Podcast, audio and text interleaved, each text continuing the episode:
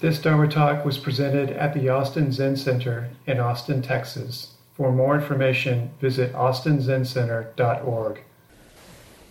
Good morning. Good morning. Dear Dharma brothers and sisters. Uh, it's really good to see you, and uh, I hope everybody's enjoying this incredible weather. It's nice, it's nice to get to be up here to talk. Um, so, this week, this coming week, Wednesday, we're going to have a ceremony.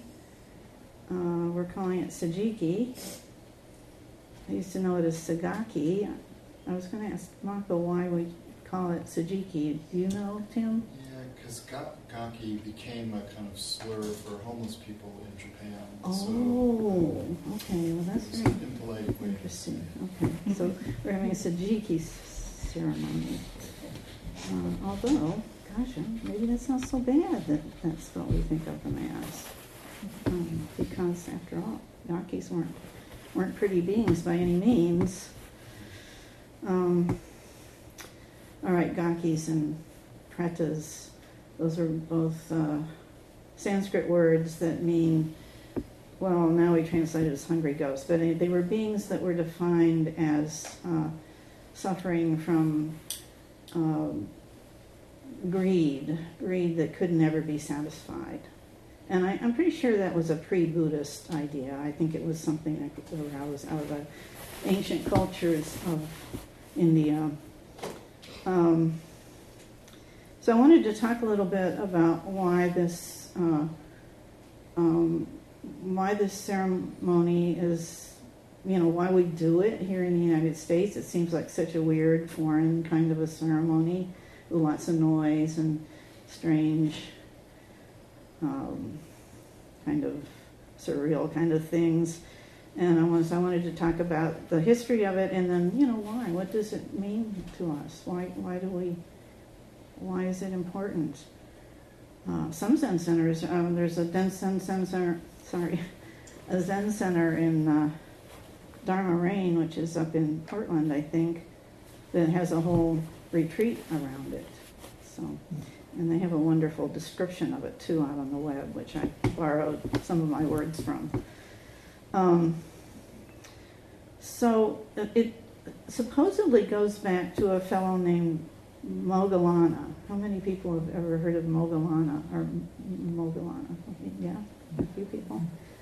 Um, he was uh, actually a, a live follower of the Buddha, and he was uh, very attached to his mother. He, he loved her dearly, and she had uh, been so good to him, and she died.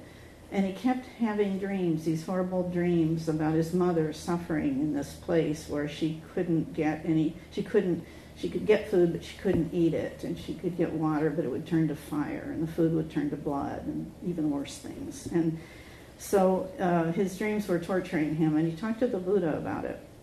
And the Buddha, can, can everybody hear me okay? Mm-hmm. Okay. Um, so the Buddha, uh, in his wisdom and in his ability to be uh, teach skillful means, figure out what an individual needs to help him, uh, suggested that he, uh, Moggallana, uh, had uh, create a ceremony for his mother, and that he feed, he offer food that possibly she could eat. I don't know, um, figure something out to feed her. And he, but he, the Buddha suggested that he do this ceremony along with the ceremony that the monks would do periodically, which is, I don't know what they called it back then, but it's something like our full moon ceremony where they would all get together and do and uh, uh, re- re- repeat their vows and uh, take refuge and um, acknowledge their twisted karma. So, uh, so in conjunction with this, then this was important to the Buddha that he do this ceremony for his mother in conjunction with that ceremony, where he uh, um, would um, speak of his own uh, twisted karma. And uh, so I guess it was a pretty powerful ceremony, and he he was able to gain freedom for himself and for his mother. Well, I probably read that. Oh, that's great. And wait a minute, his mother's dead. Know? benefited from this offering, you know. Um, uh, so Moggallana was able to uh, find peace, and he was able to find peace for the mother that was in his head. So this, uh, so this ceremony, I, I don't know much about how it went on during the time of Buddhism in India, or if it was ever practiced, or it was just something that was part of the lore. But when Buddhism spread to China and Japan and other uh, Eastern Asian countries, these people, those those uh, countries do a lot of ancestor worship. It's really tied into their. So you know, like Buddhism merged with the religions of those con- of those countries, like Taoism and Shintoism, and so it went wild. It went viral in China. This ceremony it became, it became uh, a really big deal every year, and it was like it was like a big Halloween party. But it lasted it, it lasted a while. I mean 15 days, sometimes a whole month, or at least they would consider that during this time, which always happened in the seventh month of the lunar calendar, which is pretty much our July, um, that uh, the the they were welcoming back all of the, the hungry ghosts, and which kind of took uh, kind of became their ancestors. Basically, their ancestors became hungry hungry ghosts, um, and so uh, during this time, or you know, maybe it was just one one big uh, ceremony to offer them to to welcome them, and then they had a goodbye ceremony for them also. So to welcome them was this ceremony called Segaki, or we're calling it Sejiki now. Um, so uh, during this ceremony, there'd be lots of entertainment. They would entertain the because you know, remember these are ghosts are all around. They're all around the, the village, you know, and the, the people are they they keep their kids in during this time after dark because there's these ghosts, you know, everywhere. And uh, uh, this is probably you know much more a popular thing in the villages where people weren't super educated, but you know, but um, it, it was obviously something that really benefited them doing this. And uh, and bringing these, allowing these, inviting the, the their their hungry ghosts, their ancestors, uh, to to be there to be there with them and to be able to eat. They would leave altars around with food. Uh, and during the ceremony, there'd be a big, uh, the priest would sit in a chair in the middle of the room, which um, Mako is going to be doing at our ceremony. The altar would not be, the, the altar was not to have any Buddhas on it or any Bodhisattvas. It was it was uh, free of, of, Buddha. So the, our altar will be on this end of the room. Uh, and um, I don't think Mako's, uh, the priest would throw food out to the to the hungry ghosts. I, I don't think Mako's going to do that. But, um,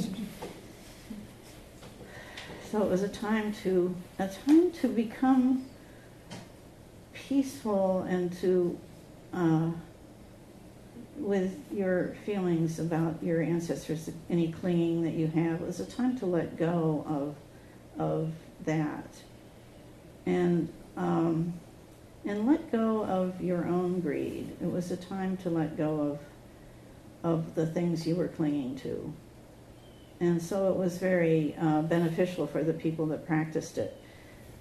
And then just a little interesting thing at the end of the period of time, when the, the end of the visiting, the the big, uh, the the people would make little boats out of paper or some kind of wood, and they'd put candles on them and they'd float them in the water. And as they drifted away, eventually the candle would go out, and that was a symbol that the ancestor had gone back to the underworld where he came from. So. Um, uh, we're not going to do that part of the ceremony. I have been to one of those ceremonies. It's called Obon. Obon, when they um, float the boats and uh, watch the candles go out. Um,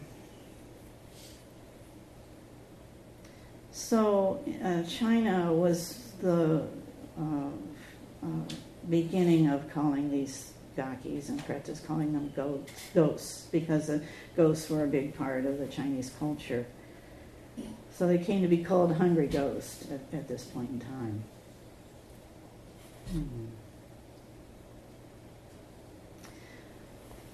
So these creatures are described in quite horrific terms. Um, they're, uh, and they can be all kinds of people, like, you know, said, it kind of got generalized into just all ancestors, but uh, at first the hungry ghosts were believed to be the people that had committed crimes, horrible crimes, um, murders, and um, especially greedy things that they'd done. Uh, people who didn't feed monks became hungry ghosts. and uh, very conveniently, this was always women because uh, women took care of the food. So uh, women who didn't feed monks, maybe out of anger with their husband for going off and leaving them without enough money to pay for the food. Who knows what? But you know, it was always on the women to feed the monks, and some of them were a little bit angry. Um, people and, and like people also that uh, who I think maybe is more the general description of ghosts is people that die of very violent deaths, you know, or uh, in some way aren't settled. Like, like I, how many people have read Lincoln in the Bardo? Yeah, that, that's that's a wonderful book about uh, the Bardo and, and, and its inhabitants. Um, uh, also, people that didn't have any uh, dead people that didn't have any living relatives. I mean, think about it. Gosh, and it's got to be really important to, in uh, a country that an- worships ancestors to always carry on your line because you could be left high and dry with nobody to venerate you after you die. Uh, and so those sad cases that didn't have living relatives, and, and also those who had not been properly venerated by their by their um, their living people, their living descendants. Uh, so, uh, and imagine how those descendants felt that they a little guilty for not venerating their ancestors. This was a time when they could make up, when they could heal those wounds. And um, all right, but anyway, these anyway these these ghosts, whoever they are, whatever they've done. Um, are portrayed as very horrible. Um, you know, there's uh, you know words like feces and um, cadavers and uh, putrefaction and um, you know words like that that you read when you read the descriptions of them. They actually you know, some of them ate feces and it's, it's very it's very unattractive. And um, I kept wondering. I wonder why why would they be portrayed as so so horrible, so uh, and suffering. I mean, they were suffering horribly. Why would it be so exaggerated that uh, so distasteful? I, I didn't. I kind of had to think about that for a little while. I think it was because it was to arouse our compassion to arouse compassion for these, you know, creatures that were just, um, you know, in horrible, horrible, horrible shape, and they couldn't, they couldn't take anything in, so they had big distended bellies, and their mouths were like the size of a needle, uh, you know, sewing needle. Oh. So. Um, so I think at the heart of it, that is what this ceremony is about. It's about compassion. It's about having compassion for these suffering beings, but there's a kind of a twist because it's us that are the suffering beings, just like Moggallana was suffering so much thinking about his mother, but it was really his suffering that was that was going on. He was the living being that had this body and thus can suffer. Um, and so this festival is all about compassion for the hungry ghosts and compassion for ourselves and the hungry ghosts that are in every one of us. Um, so I wanted to talk a little bit then about um, this thing we call greed and uh, and why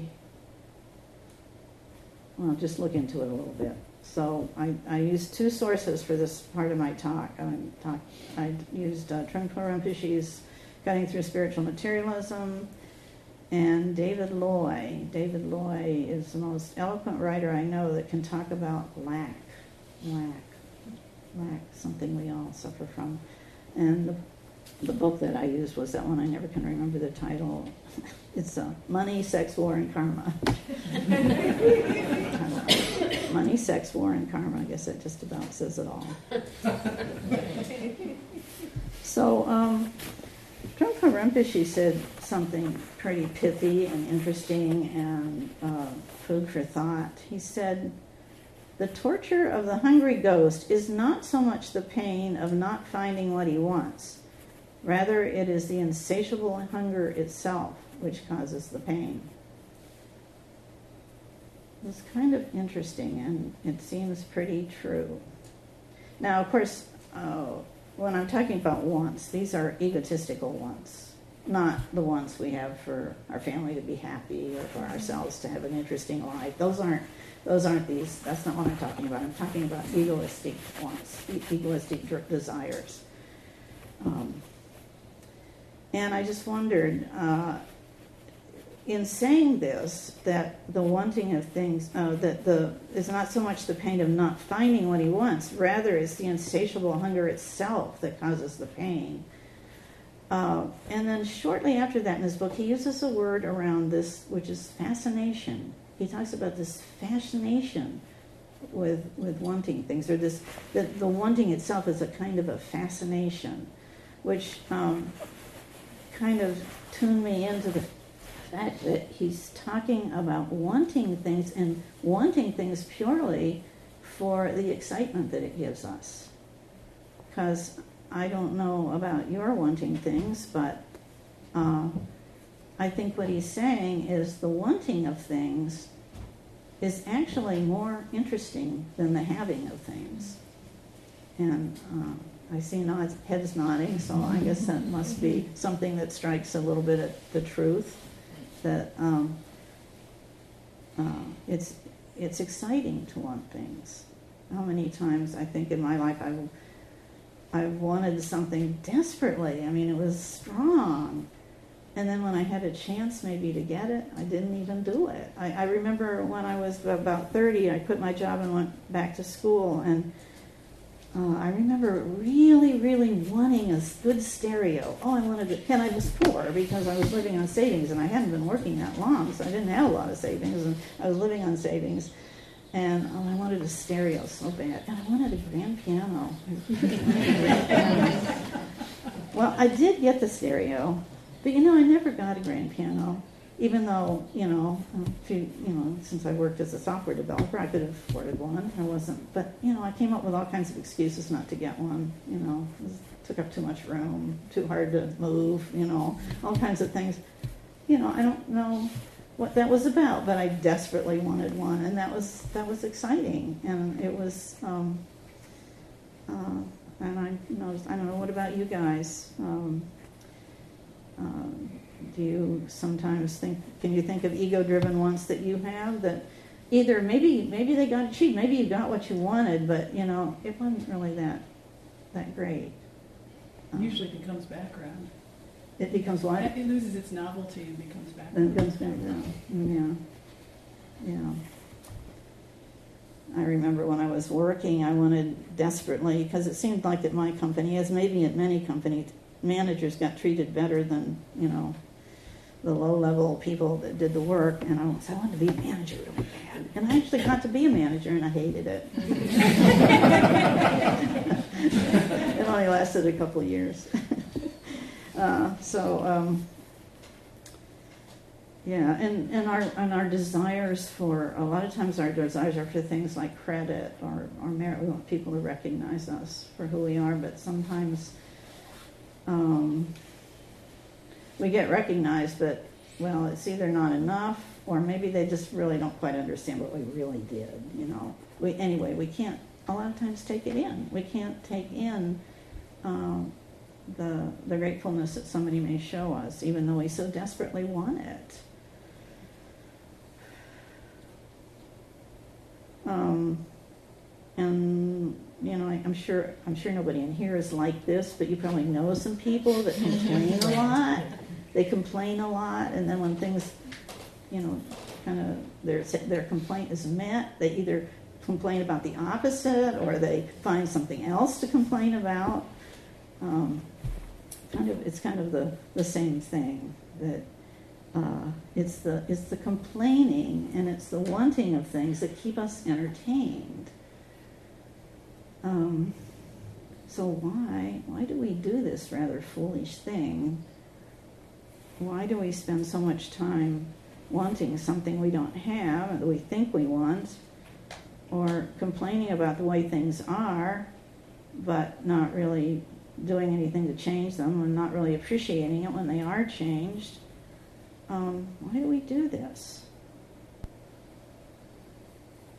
Well, it's kind of um, a basic part of our, our lack. And our lack, where's our lack come from? Our feeling of lack. And people look like they knew what I was t- talking about when I said lack. People look like, yeah, lack. I, have got some of that. Uh, so, where's our lack come from? It's really very basic. It's very much a part of the whole human condition.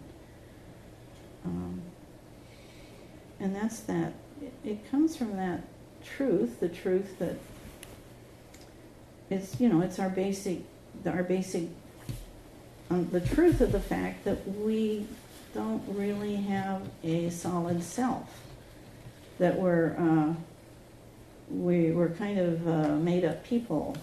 You know, Mako talked last week about uh, our, our Lojong class that we have on Thursday nights for this practice period, and and, and, on, and the one that's the practice with the 59 slogans.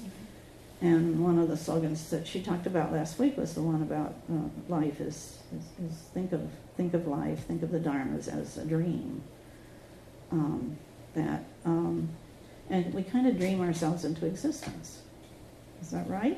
People do people feel that? that? That yeah, it's true that we dream ourselves into existence. We're taught from a very early age that we have, are a uh, a separate person, and we have a name, and we have a personality, and we have uh, talents, and we have, you know, we identify with ourselves ourselves as somebody who's, uh, you know, smart maybe, or maybe somebody that's not smart, or somebody that's um, um, nice, or somebody that's maybe a grouch. Anyway, we identify ourselves, and we have this, and we we um, live with this day in and day out. That's how we get along is we've got ourselves. But there's inklings, right?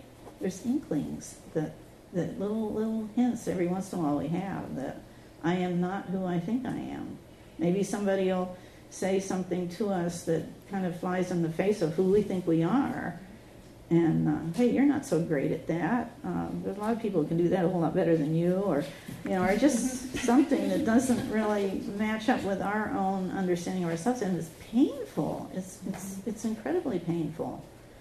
Um, and so, um, but we have these inklings. We have these inklings that uh, we're not quite as uh, solid as we seem, and I don't know about you guys, how many inklings you've had. I love that word, inklings. there was some book about four or five years ago that talked about inklings as creatures. I can't remember the name of it. That was a bestseller, but and I thought, oh, that's wonderful, inklings, the little inklings running around like ants or something. Anyway, we have inklings, and um, and sometimes it gets worse than just inklings. I mean, sometimes we really have to grapple with this feeling of uh, lack, of, of lack of, of, of, being here. It's, it's kind of a fear of, of death, really, because death, we're not here, and that's, we, I might be dead. I could be dead. No, I can't be. I've got to carry on this big delusion that I am somebody to be reckoned with, and uh, the world needs to know that I'm very much alive, and you know, and I'm going to go on, and I'm going to want things, and I'm going to, um, you know, complain about things, and I'm going to, you know, keep keep it all going, and uh, so we so we keep busy. So why do we have to be so goddamn busy all the time? it keeps the inklings away.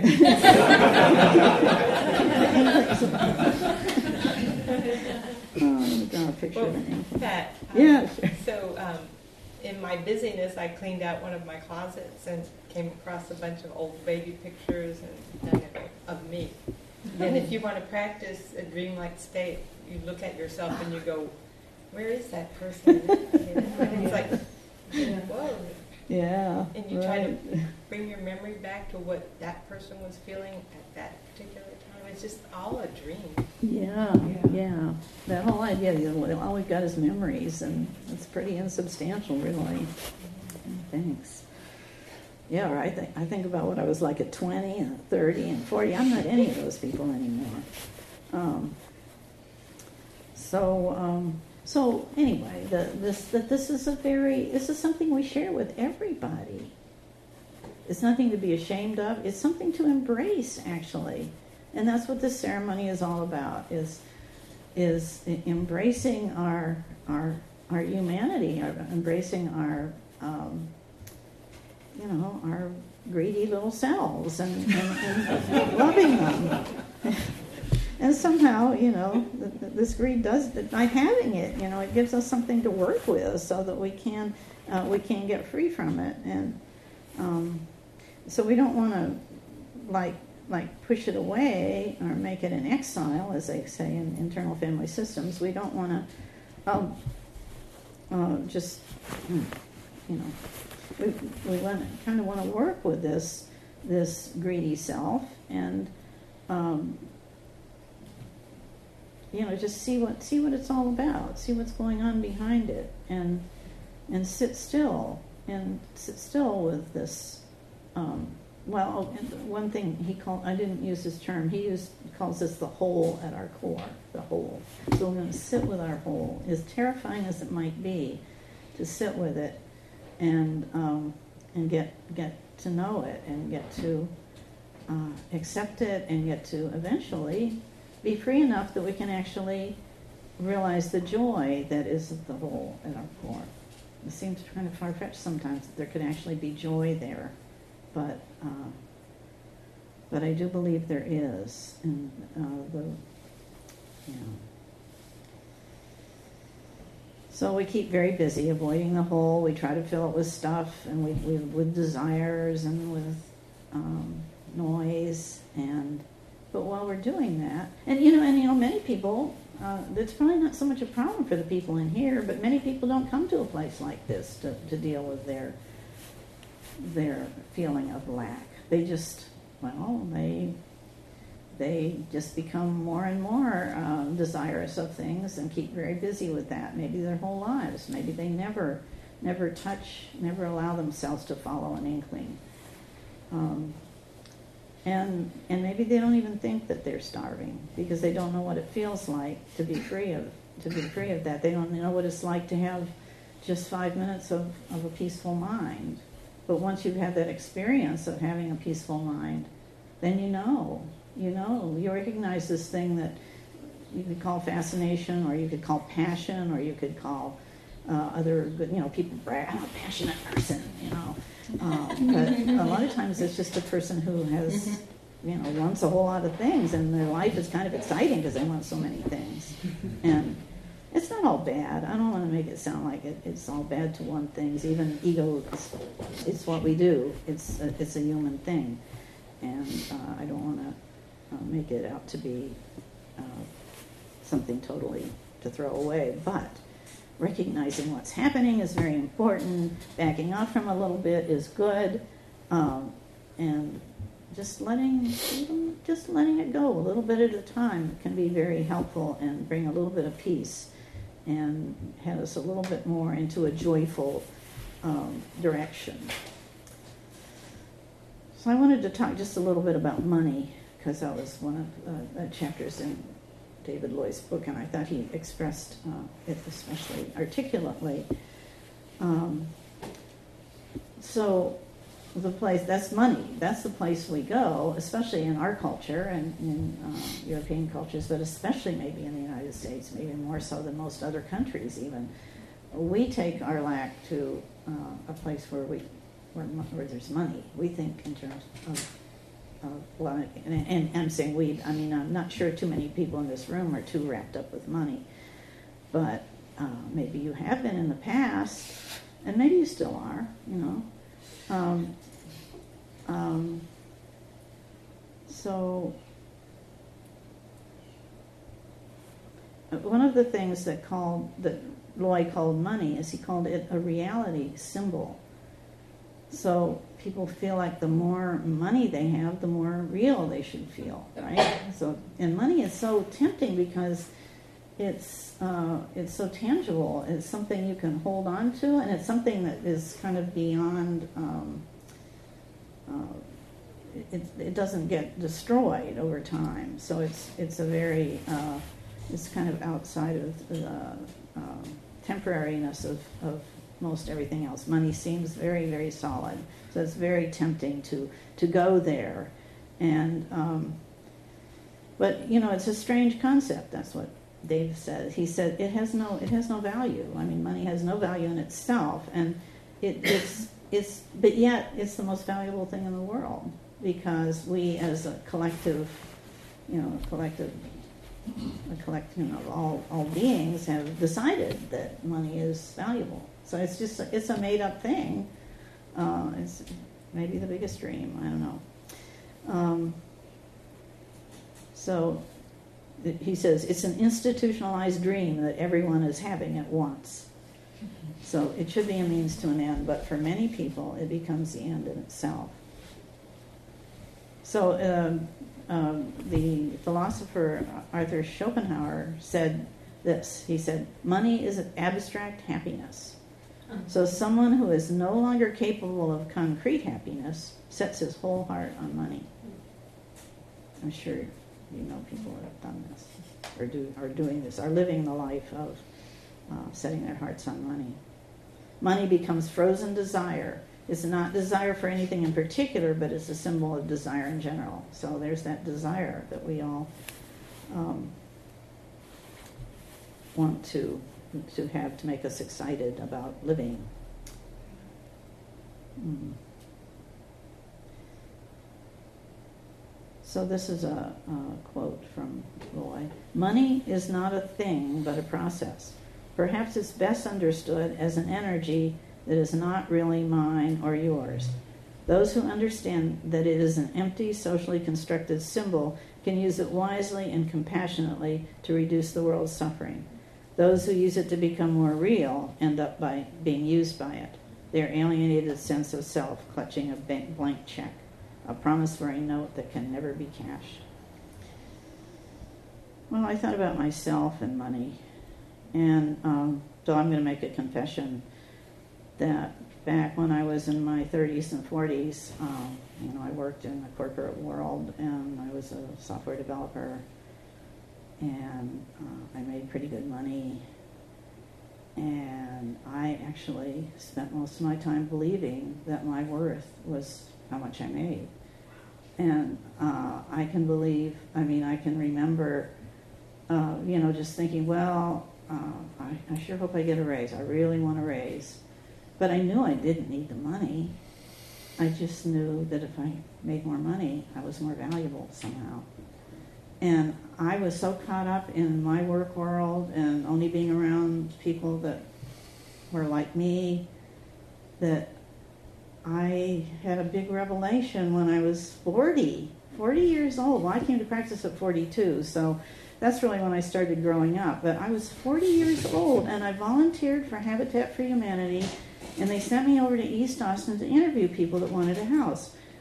And I was so blown away by the people that I met over there. I couldn't believe it. They were such good people. They were kind and they were fun and they were smart and they were, uh, and I just said, wow.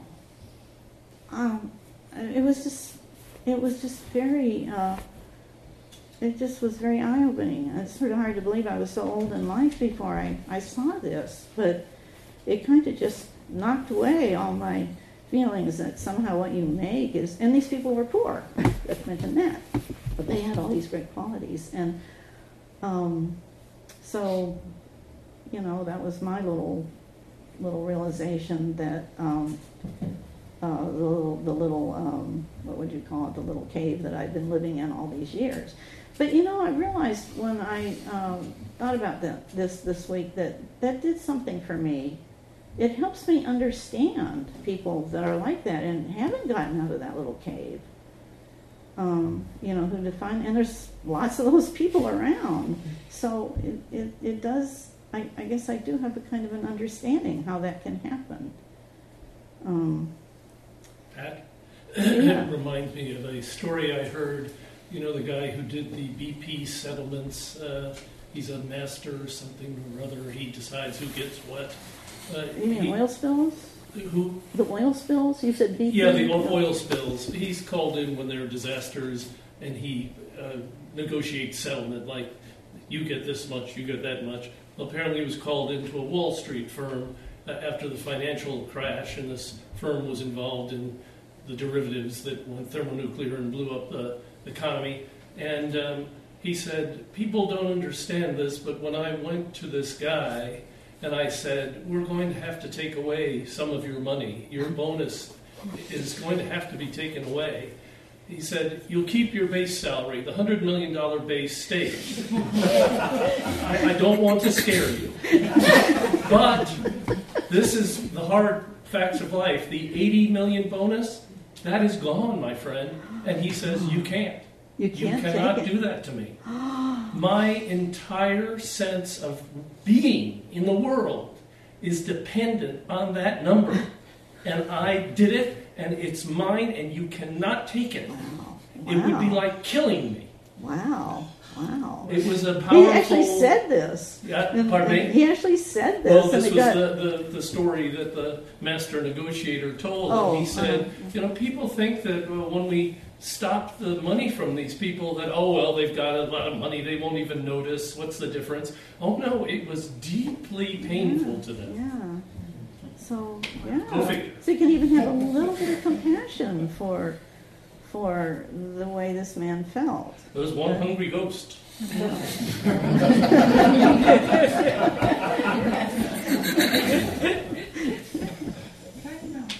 Yeah. Well, they, they did take it away, I suppose. Yeah, uh, Sadly, yes. Is he here? Or is he here? Maybe he came to some kind of grips with his his lack. And, and I hope so. We can only hope so. Well, maybe he woke up, but I doubt it. But the fact that he at least saw that was what was going on with him. Yeah. Hmm. So, what time is it? Uh, well, I guess I guess I've come. All right. Now, just to go back to the original subject, which is the Hungry Ghost Festival. Uh, I don't know if I have anything new to say about it. Uh, so we're going to invite all our ghosts to come, and uh, we're not such a big ancestor worshiping kind of culture, but you know, we also are also going to um, set, let go of, of people in our lives that have died and that um, we may be clinging to or just. Um, but anyway, it's a time of um, of uh, feeling deep, deep, deep compassion for our own ghosts and for, for those of others. Um, um, so, uh, okay. Are there? Uh, yes, yes, Maureen. Um, I, um, I mean, your talks, Pat, this one, I mean, they're, to me, they're really brilliant and personal and, um, I don't know, really like Thank boom. you. Yeah, Thank you. yeah. And so on, on You have this, to make confessions. I always have to say, I always have to keep retelling myself like the story, like a combination lock. You know, throughout your talk, it's like, okay, A, B, C. And so on this one, you don't even need to remember what the key pieces are for me. Oh, So my ABC or combination lock on this is that um, it's like okay, hungry ghost is um, want. Want is kind of just a part of our human nature. It's like it's from a lack, and it's also the excitement. And so, and it, but it's also a way to kind of keep us away from the realization and the fear and the kind of existential like. ho- Holy shitness! you know, uh, excuse me. uh, really, there's not there's no one home, right? Really, what I am is there's no independent being. I'm whatever, not codependent, is co or whatever that thing is. or dependently co-arising, or co-arising dependently. Usually codependent arising. But anyway, but you know, but but um, it's kind of it's a way to address that. The nature of our reality is there's you know we are inter- interdependent. There's not like some fixed thing at the center that's me, and that's the one that wants to make the money, and that whatever the deal is, right? Yeah. But that's kind of what I got out of what you're saying, which is to me hugely powerful. Wow. Wow. I like your idea of using a, Yeah. a lock, Combination. a lock thing. Oh, yeah. Otherwise, you know, it's like what'd you say? Yeah, that's what I wanted to say. I guess, I guess, yeah, good. so the, I guess it's kind of like what the Four Noble Truths that there is a cause of suffering. That's our cause of suffering right there. I mean, well, that and those things, impermanence. Um, so, anybody else? Oh, I was um, reading the book, we're doing the Lojong training, and Mhm. in the book uh, by Chögyam Trungpa, he's cultivating uh, compassion, I forget what it's called, um, training the mind. Training the mind. Yeah. Uh, he talks about the, in Tibet, there are there's also this feeding the ghosts or feeding the demons tradition or practice, and that it's a fairly common one. And he talks about it in terms of like the ghosts are these things that come along that we're not even aware of, that are we don't see them, they just sort of take possession of us in a way, kind Mhm. of like our neurosis, Yeah. like things that we we don't know why, where did they come from, and um, but they and they're sort of insubstantial, and but they have like a spirit that takes over us, and I think that's how they traditionally were viewed, like these spirits that just take over you. And I think in my experience, I look at my at my karma and I say, sometimes I want to say, why did I do that? What spirit possessed me? What what drove me? And it is like this this underneath it all. There's just like this lack, this under, this this ignorance about the fundamental understanding of what drove that.